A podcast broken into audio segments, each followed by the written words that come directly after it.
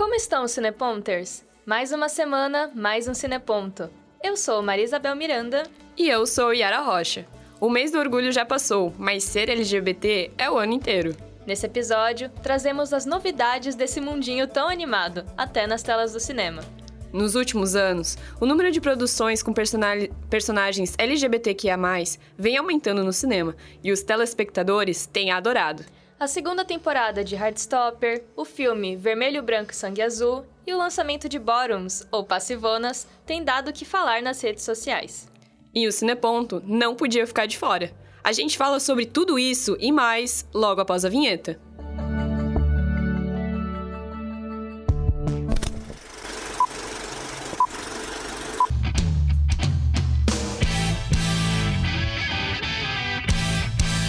Cine Ponto.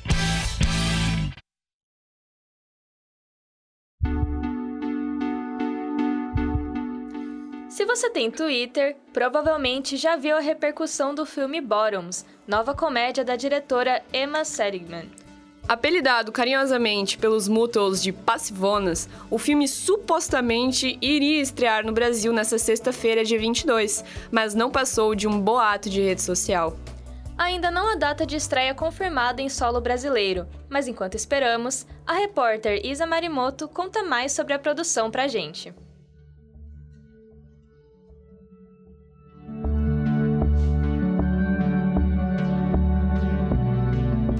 Mais de 90% de aprovação no Rotten Tomatoes, o filme norte-americano Bottoms ainda nem chegou no Brasil, mas já está dando o que falar.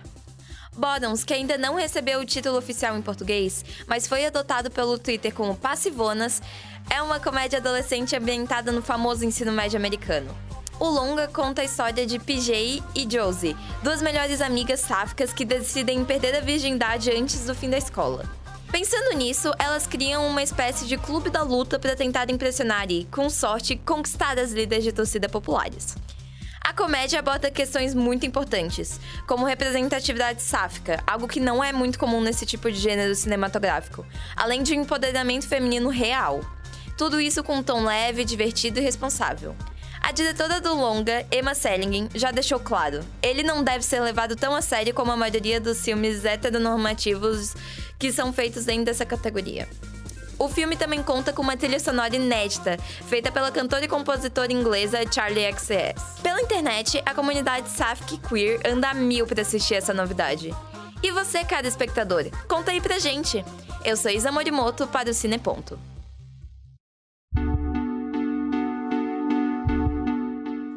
Eu não sei você, Yara, mas eu tô animadíssima para assistir esse filme. Eu também, e muito. Mas enquanto a gente não tem a oportunidade, vamos falar sobre as produções que já estrearam? Vamos! É hora então da nossa mesa redonda, com as convidadas Luísa Fepe e Malena Lima. Sejam bem-vindas, Luísa e Malena. Oi! Olá! Bom, então para começar a nossa mesa, a gente quer saber quais foram os últimos lançamentos do Mundinho Gay que vocês assistiram e queremos as suas opiniões sinceras sobre. Cara, eu acho que eu assisti todas as, as últimas produções. Eu acredito que a que mais chamou minha atenção foi Passivonas, né? O nosso, o nosso querido, que infelizmente a gente teve que, se sustentar com os trechos que saíram na internet, porque o, o filme ainda não tá liberado pra gente. E Young Royals, que é uma série sueca, se eu não me engano, que para mim é, é, muito boa. Eu, eu gosto dessa, desse drama que às vezes carrega em cima. Então, para mim, essa é uma das melhores produções que a gente tem hoje em dia dentro desse gênero. Young Royals é muito bom também assistir. Eu tô, tô doida para ver a próxima temporada. É, eu nunca, que por mais que a, a protagonista não seja LGBT, tem muita representatividade. Então, assim, Gostei também da, das últimas temporadas, daí eu vi também Vermelho, Branco e Sangue Azul, Heartstopper. Isso é engraçado porque quando vocês fazem essa pergunta, eu penso, nossa, eu vi muita coisa. Mas quando eu paro pra pensar, na, na verdade nem é tanta coisa assim, cara. Isso é, é uma impressão falsa, pelo menos que eu tive. De eu achei que, nossa, eu vejo isso sempre, é o que eu vejo, mas. E nem é. A gente esquece que, na verdade, a maior parte não é filmes LGBT e séries também. Eu acho que a gente tem uma impressão de que eles lançam tudo um atrás do outro. Então Sim. a gente tem essa impressão de que a gente tá assistindo Também. um monte, mas acaba que eles só colocaram um, um, um, atrás do outro. Então é uma. é uma falsa impressão pra gente que, que tá na audiência. E um filme muito bom também, que não é o último lançamento, mas que também não é antigo, é recente, é Moonlight, que é aquele filme que ganhou o Oscar, né? E ele, na verdade, é, é muito bonito, assim. Outro, outra, outro filme de representação. Sim, Moonlight, nossa, eu lembro que eu assisti quando, mais ou menos quando lançou, e é lindo demais mesmo. Eu também acompanhei, desses últimos lançamentos, eu só acompanhei mais o, a segunda temporada de Heartstopper, que eu já tinha lido, a, é comic, né, que, que fala. Quando tava lançando, eu acompanhava muito. Eu vi a primeira temporada e eu não ia assistir a segunda, porque eu lembrava de tudo, mas daí eu falei, pô, vou assistir. E é algo gostoso de assistir, sabe? Mesmo que essa temporada traga coisas um, pouco mais pesadas, ainda é algo, tipo, bem. bem ah, você coloca ali, vai Bem assistir. leve. É. E o filme do Vermelho, Branco e Sangue Azul eu também não ia assistir, porque eu não li o livro. mas eu assisti e eu achei. Eu achei bem, bem filme também assim, de tipo, pô, você, você vê pra desligar o cérebro, assim, né? Delícia. Pensando nisso que vocês falaram, a gente queria perguntar se vocês acham que o aumento das produções LGBT, é, se elas são em busca da real representatividade ou são só pelo lucro. Porque a Luísa falou, elas vão uma atrás da outra, então parece que eles aproveitam o pique da coisa. O que, que vocês acham? Eu acredito que, assim, tipo, a, a maioria das produções LGBTs que a gente tem hoje em dia em andamento, ou, ou filmes populares que são lançados, eles acabam ocorrendo durante os meses de junho e julho, que são conhecidos como meses de visibilidade, É e agosto também. Então, acaba que a gente tem muitas produções nesse meio tempo, mas é difícil. Eu, eu, acho que é difícil, assim, a gente mensurar se um é pra lucro ou se é pro, pro real representatividade. Eu acho que é muito difícil fazer isso, tipo... Eu acho que dá pra ver quando as pessoas não têm interesse naquilo, sabe? Que você não vê uma procura, porque, se eu não me engano, em Vermelho, Branco, Sangue Azul, Heartstopper também, a gente tem uma conversa entre os personagens sobre é, qual é a minha sexualidade, é, quando eu vou me descobrir. Tipo, a gente tem toda essa, essa conversa, mas a gente também não tem essa pressão pra que isso aconteça. Então, eu acredito que quando a gente tem essa conversa dentro de Headstopper, a gente ter tantas represent- representatividades, ter tanta conversa sobre isso, tipo, você não precisa se descobrir agora, você tem tempo pra isso. Eu acredito que realmente sejam pessoas que queiram fazer parte desse, desse trabalho, mas eu acho que é um filme de entre uma relação entre duas mulheres que aconteceu essa polêmica é azul é a cor mais quente eu acho que tem, tem toda a questão que aconteceu com as atrizes. Isso é uma representatividade de alguém que, que não queria estar fazendo esse tipo de filme né? Ou que fez apenas por prazer Fetiche. carnal é fetiche não fez por por representatividade o que podia agregar na, na sociedade aquilo.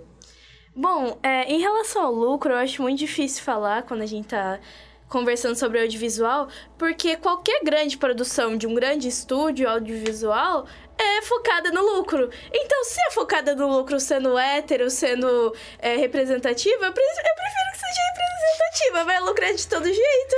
Então, é, é, é, lucro eu acho que vai ter de qualquer jeito, porque é diferente de quando a gente fala de um, um escritor, uma escritora tá escrevendo um livro ou né, um pouco conhecido, ou fazendo uma produção, um filme independente. Realmente eu acho que daí se tem uma vontade de fazer pela arte e pela representatividade. Mas quando a gente tá falando de um grande estúdio, de uma grande produção, qualquer uma vai ser pelo lucro. Então, melhor que seja um lucro LGBT mesmo, sabe? Tá tudo bem também. Não, não é o ideal, mas pelo menos a gente traz é, representatividade pras telas e pra população geral. Não geral, geral, mas mais geral. Eu, eu acho que um bom exemplo que eu conheço, pelo menos assim, de quem busca apenas pelo lucro, são as produções tailandesas que fazem de é, romance entre dois meninos ou duas meninas, porque assim, eles fazem um contrato durante a gravação. Onde eles vão, tipo, ficar um ano promocionando aquela série juntos. E eles têm que agir, tipo, fazer fanservice, que é aquele. Agir como se fossem namorados, tirar foto como se fossem namorados, tá um no evento do outro. Eles têm que fazer isso, é obrigatório eles fazerem isso. Faz parte de um contrato que, se eles romperem, eles têm que pagar. Então, tipo, eu acho que essa é, é o maior exemplo que eu tenho como. Como essa questão de lucro. Eu, se eu não me engano, há pouco tempo aconteceu em um, uma dessas séries que era entre duas garotas. Então, elas promocionando na, na vida real, uma delas foi vista com um namorado delas. E aí os fãs simplesmente entraram em loucura, começaram a xingar a menina porque ela tinha um namorado. E eles ficaram, ah, então realmente era fanservice. loucura. Sim, era fanservice, era o que tava acontecendo. Então, tipo, a menina teve que vir a público pedir desculpas por ter um namorado. Meu Foi um Deus. negócio assim, louco. Absurdo. E vocês percebem que as produções que focam em relacionamentos entre homens acabam ganhando mais destaque do que as que focam em relações entre mulheres? Olha, eu, eu acho que sim. E infelizmente isso é uma herança, ainda que patriarcal, por mais que não pareça, é muito patriarcal e que a gente naturaliza e fetichiza é, homens e homens em relacionamentos com homens e mulheres com relacionamentos com mulheres de formas diferentes. Então a gente acaba. Cara, eu não gostaria de, de hierarquizar porque fica dando a impressão que gays sofrem, sofrem menos do que lésbicas. E não é isso. Só que a questão é quando a gente fala do audiovisual, e pra isso se passar no mundo hétero e poder entrar pra ser consumido, eu tenho a sensação que romances gays masculinos são mais bem consumidos e mais recebidos. E a gente vê isso, por exemplo, é, é é uma onda muito fetichista de, por exemplo, é, meninas adolescentes que consomem, por exemplo, muita fanfic de Wattpad e, e de idols, por exemplo. E fica nessa de romantizar os meninos e esquece que meninas também podem se relacionar com meninas. Então, acho que é algo que acontece sim. E um filme é, sáfico que eu gosto muito, que eu gostaria que ele tivesse mais. mais luz, assim, fosse mais conhecido, é. Retrato de uma Dama em Chamas, eu acho que é assim que foi traduzido. É, é absurdamente lindo, é um filme lindo. Infelizmente, ele não é. não é tão conhecido. Eu acho que é uma boa, tipo, a gente também perceber a qualidade da- das produções. Eu acho que o primeiro filme sáfico que eu vi na minha vida, que tinha um mínimo de qualidade, foi é, a Cheerleader, eu acho que é assim que se fala. sim! Foi, foi o primeiro que eu vi. E, e a qualidade é de um pão de queijo. não tem, o filme não tem qualidade nenhuma. Mas tem o RuPaul. É, mas foi a primeira Tem vez. o RuPaul nesse filme? Tem. Veja. Tem. e foi a primeira vez que eu me senti representada dentro da tela de um cinema, assim, da tela de um filme, enfim. Então, tipo, eu acho que dá pra mensurar isso, porque a gente tem aquele filme que tem o Jake Gyllenhaal, que eu não sei o nome da montanha. É Brokeback Mountain. Ah. Isso, que é um filme que tem uma puta produção e, e são duas pessoas que começam que nem tem um pezinho ali dentro da, da comunidade, né? Mas é um filme muito famoso e que tem uma qualidade muito grande. E, e o tempo dos filmes não é tão distante assim pra, pra ter essa puta de.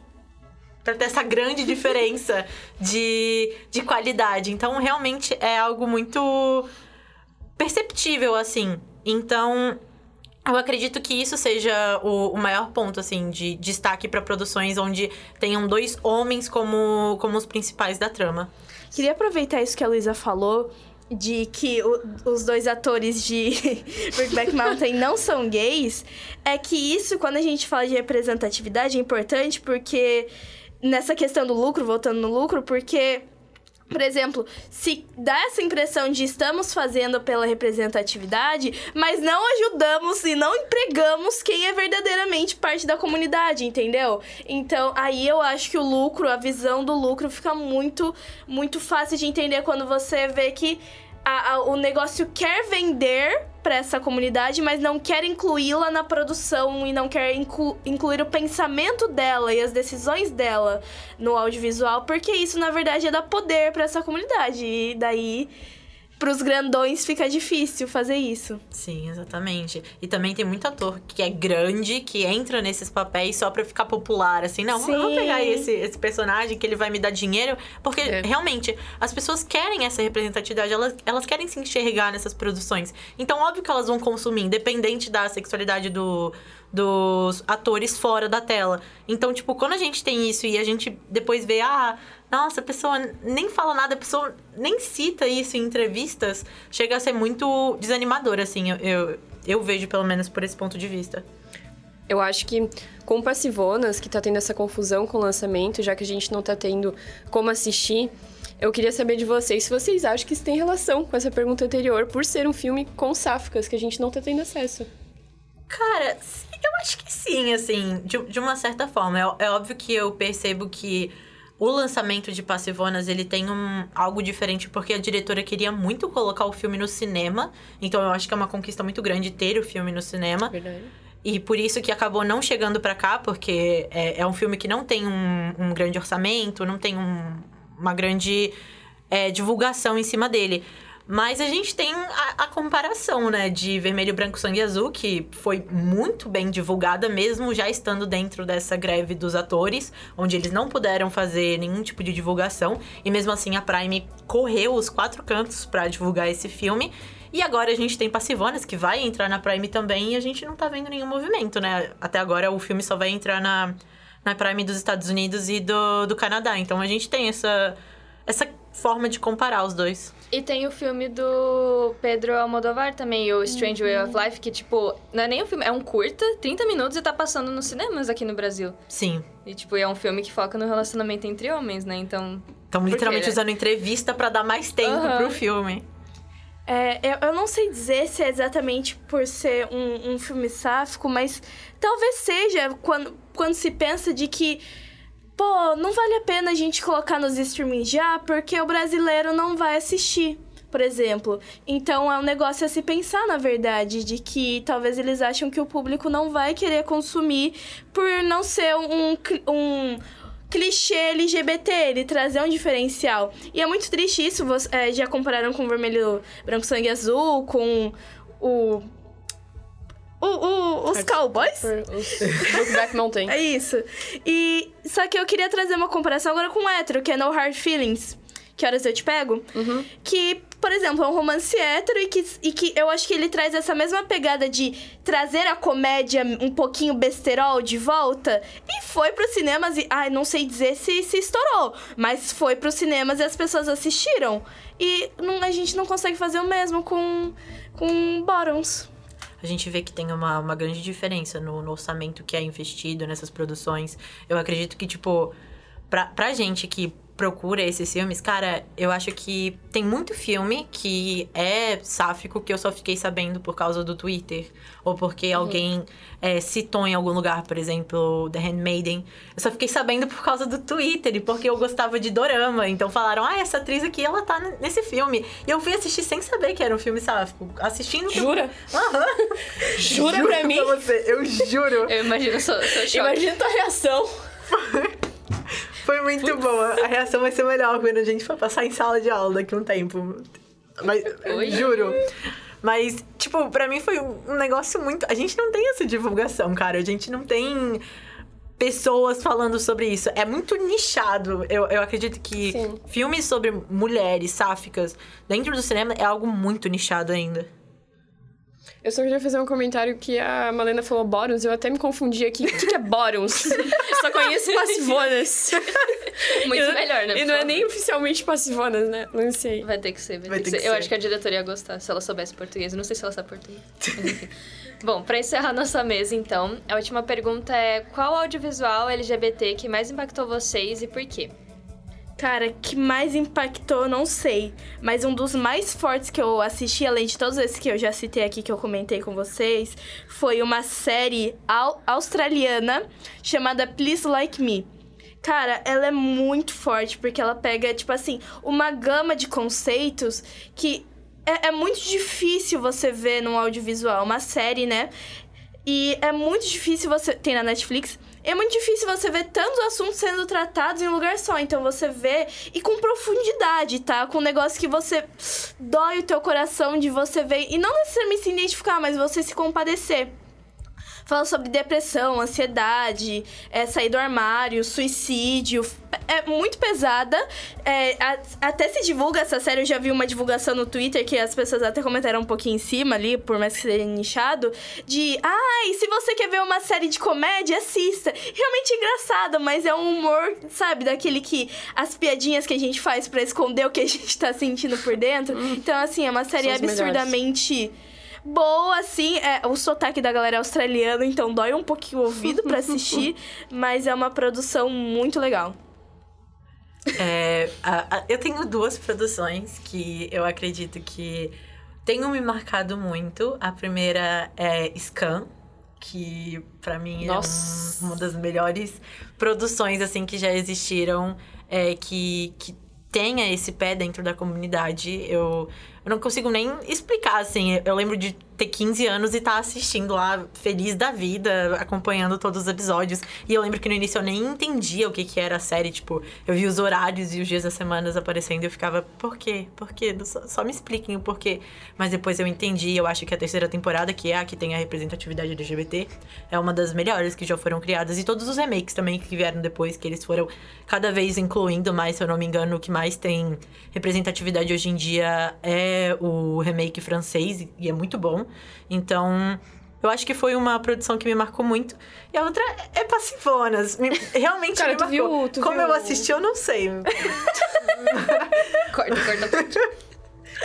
Mas realmente me marcou muito. Tipo, é, eu fiquei obcecada na primeira semana. Eu fiquei reassistindo um É monte de mesmo? coisas. É muito bom, Ah. cara. Eu, eu não consigo explicar o quão bom é.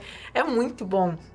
Tipo, é, é tudo aquilo que você sempre espera ver em um filme heteronormativo. Então você vê ali dentro de uma comunidade de mulheres que só. A gente só quer pegar mulher, então elas estão ali, elas estão desesperadas. E, e quando elas finalmente conseguem, elas ficam. Ah, meu Deus! Então, tipo, é muito bom. Eu, eu não consigo explicar. Eu genuinamente queria sentar e assistir com todos vocês. Tipo, Eu assim, ó. Assistindo, só pra saber a reação de vocês, porque como eu já sei algumas coisas e tem umas coisas que eu fiquei muito. Cara, eu imagino elas assistindo essa parte aqui. Então, eu realmente queria ver, mas, enfim, assistam quando possível. Eu tô muito animada pra ver a Aya. Eu acho que é a Aya é o nome da atriz. A que faz The Bear. Ayo. Ayo Ayo. não é Aya, Ayo. Eu, porque eu gosto muito dela. E daí, eu não tinha me tocado que ela tava em Borons? Eu também não, eu, eu E demorei daí pra eu fui ver e tocar. eu pensei, mano, ela tá interpretando uma sáfica. Meu Deus, que felicidade. Eu fiquei muito feliz. Eu queria contribuir nessa pergunta também. Eu gostaria de falar duas, que é Pose, que é a série... Pô, que é a demais. sé- Netflix? Da Netflix. Da Netflix, Netflix. é Pose. Eu uhum, adoro essa série, adoro, Sim. adoro. E The Wilds, que foi cancelada pela Amazon Prime. Não sei se vocês já viram, que eles colocam umas oito gurias no avião e o avião cai numa ilha. Eu sei qual que é, elas mas foram viajar. É, eu também sei qual é. E daí um eles. negócio meio Lost. Um negócio meio lost, só que só entre mulheres. E daí tem uma. uma. crente. E a crente se descobre na ilha. E eu acho, delícia! Eu acho muito legal. Tem alguma coisa parecida com isso, se eu não me engano, é The Yellow Jackets, não é? É, sim. É eu lembrei muito disso. boa. Ver também. Eu adoro esse contexto, assim, ir numa ilha. Ai, É meninas. incrível, é incrível, assiste. Ah, eu vou ter que contribuir para as respostas também, né? Vou falar. pra mim, de série, foi Sense8. Que eu vi quando... É uma série, tipo... Eu nem podia estar vendo na idade que eu vi. Eu era, tipo, pré-adolescente. Porque tem muita A putaria, gente com mas... skins. Mas tem Eu personagens... tem personagens LGBT. E não sei, foi, foi só uma série que me marcou muito, assim, porque foi um dos meus primeiros contatos com isso na internet. E eu, sabe, abriu muitas portas pra mim, abriu muito minha mente. E só uma série que me marcou muito. E de filme, o que a Luísa falou, The Handmaiden, ou A Criada em português, que, nossa, esse filme. Eu também, eu acho que eu descobri por causa do, do Twitter, assim, internet. Mas eu, eu, lembro- eu assisti, eu chorei. E eu fiquei obcecado por esse filme. Eu já vi, tipo, mil vezes e toda vez eu me emociono porque é lindo e eu, e eu amo. Mas enfim, Muito bom. essa foi a nossa mesa. Muito obrigada pela participação, queridas. Até a próxima. Tchau. Tchau!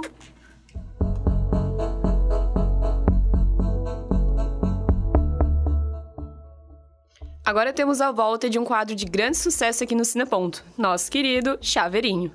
No episódio de hoje, vamos falar sobre a atriz Raquel Senot, que vem se destacando por atuar em produções LGBT. Nossa repórter Ana Beatriz Vilete nos conta tudo sobre ela.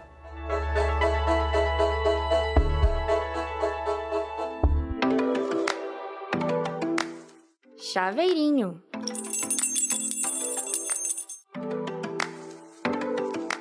Esse enterro virou uma festa. Ou ao menos um momento muito constrangedor quando a gente se pega no papel de Rachel Sennott, em Shiva Baby. Mas vem conhecer essa querida. Rachel é uma atriz e comediante nascida no dia 19 de setembro de 1995, em Simsbury, Connecticut, nos Estados Unidos. A virginiana estudou na New York University e se formou com Bachelor in Fine Arts. E apesar de em Shiva, ela é judia, sua criação foi católica. Sua carreira teve início em 2018 quando foi escalada para Shiva Baby. E desde então ela participou de Boris, Boris, Boris, The Idol, e agora em Bottoms, ou Passivona para nós. Apesar dela ser um chaveirinho recente do cine e de Hollywood, ela é cheia de potencial. Eu sou Ana Beatriz Vilete para o Cine Ponto.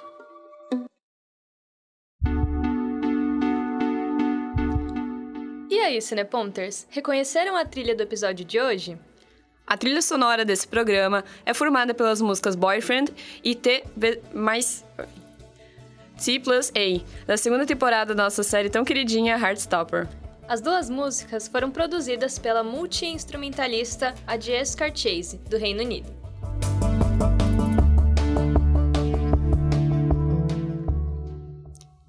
Para finalizar nosso querido programa, te atualizamos sobre as últimas notícias do mundinho da sétima arte. A plataforma de streaming Disney Plus divulgou nesta terça-feira, dia 19, um novo trailer da série Percy Jackson e os Olimpianos. A nova prévia nos mostra mais sobre o universo de aventuras no qual vive Percy Jackson, um adolescente problemático que descobre ser filho do deus grego Poseidon. A adaptação do livro de Rick Jordan chega ao Disney Plus no dia 20 de dezembro. Mas por enquanto, os trailers estão disponíveis no YouTube. E tem atualizações sobre a greve dos roteiristas. Hoje, dia 21, os estúdios, plataformas de streaming e roteiristas vão se reunir para tentar uma negociação sobre um novo contrato para o grupo.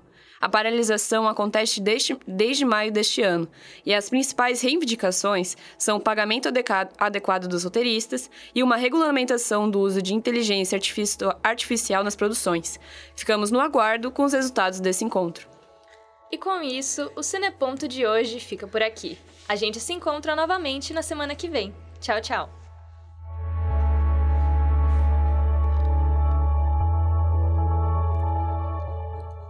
Esse programa foi produzido por estudantes do curso de jornalismo da Universidade Federal de Santa Catarina, no segundo semestre de 2023. Apresentação e roteiro por Yara Rocha e Maria Isabel Miranda. Mesa redonda com Malena Lima e Luísa Fepe. Boletins por Isa Morimoto, Luísa Fepe e Ana Beatriz Vilete. Trilha por Sofia Leal. Artes e redes por Lara Polinário e Maite Silveira. Técnica de Peter Lobo. Orientação da professora Valciso Culoto. Rádio.UFSC. É jornalismo, é cinema, é rádio e ponto.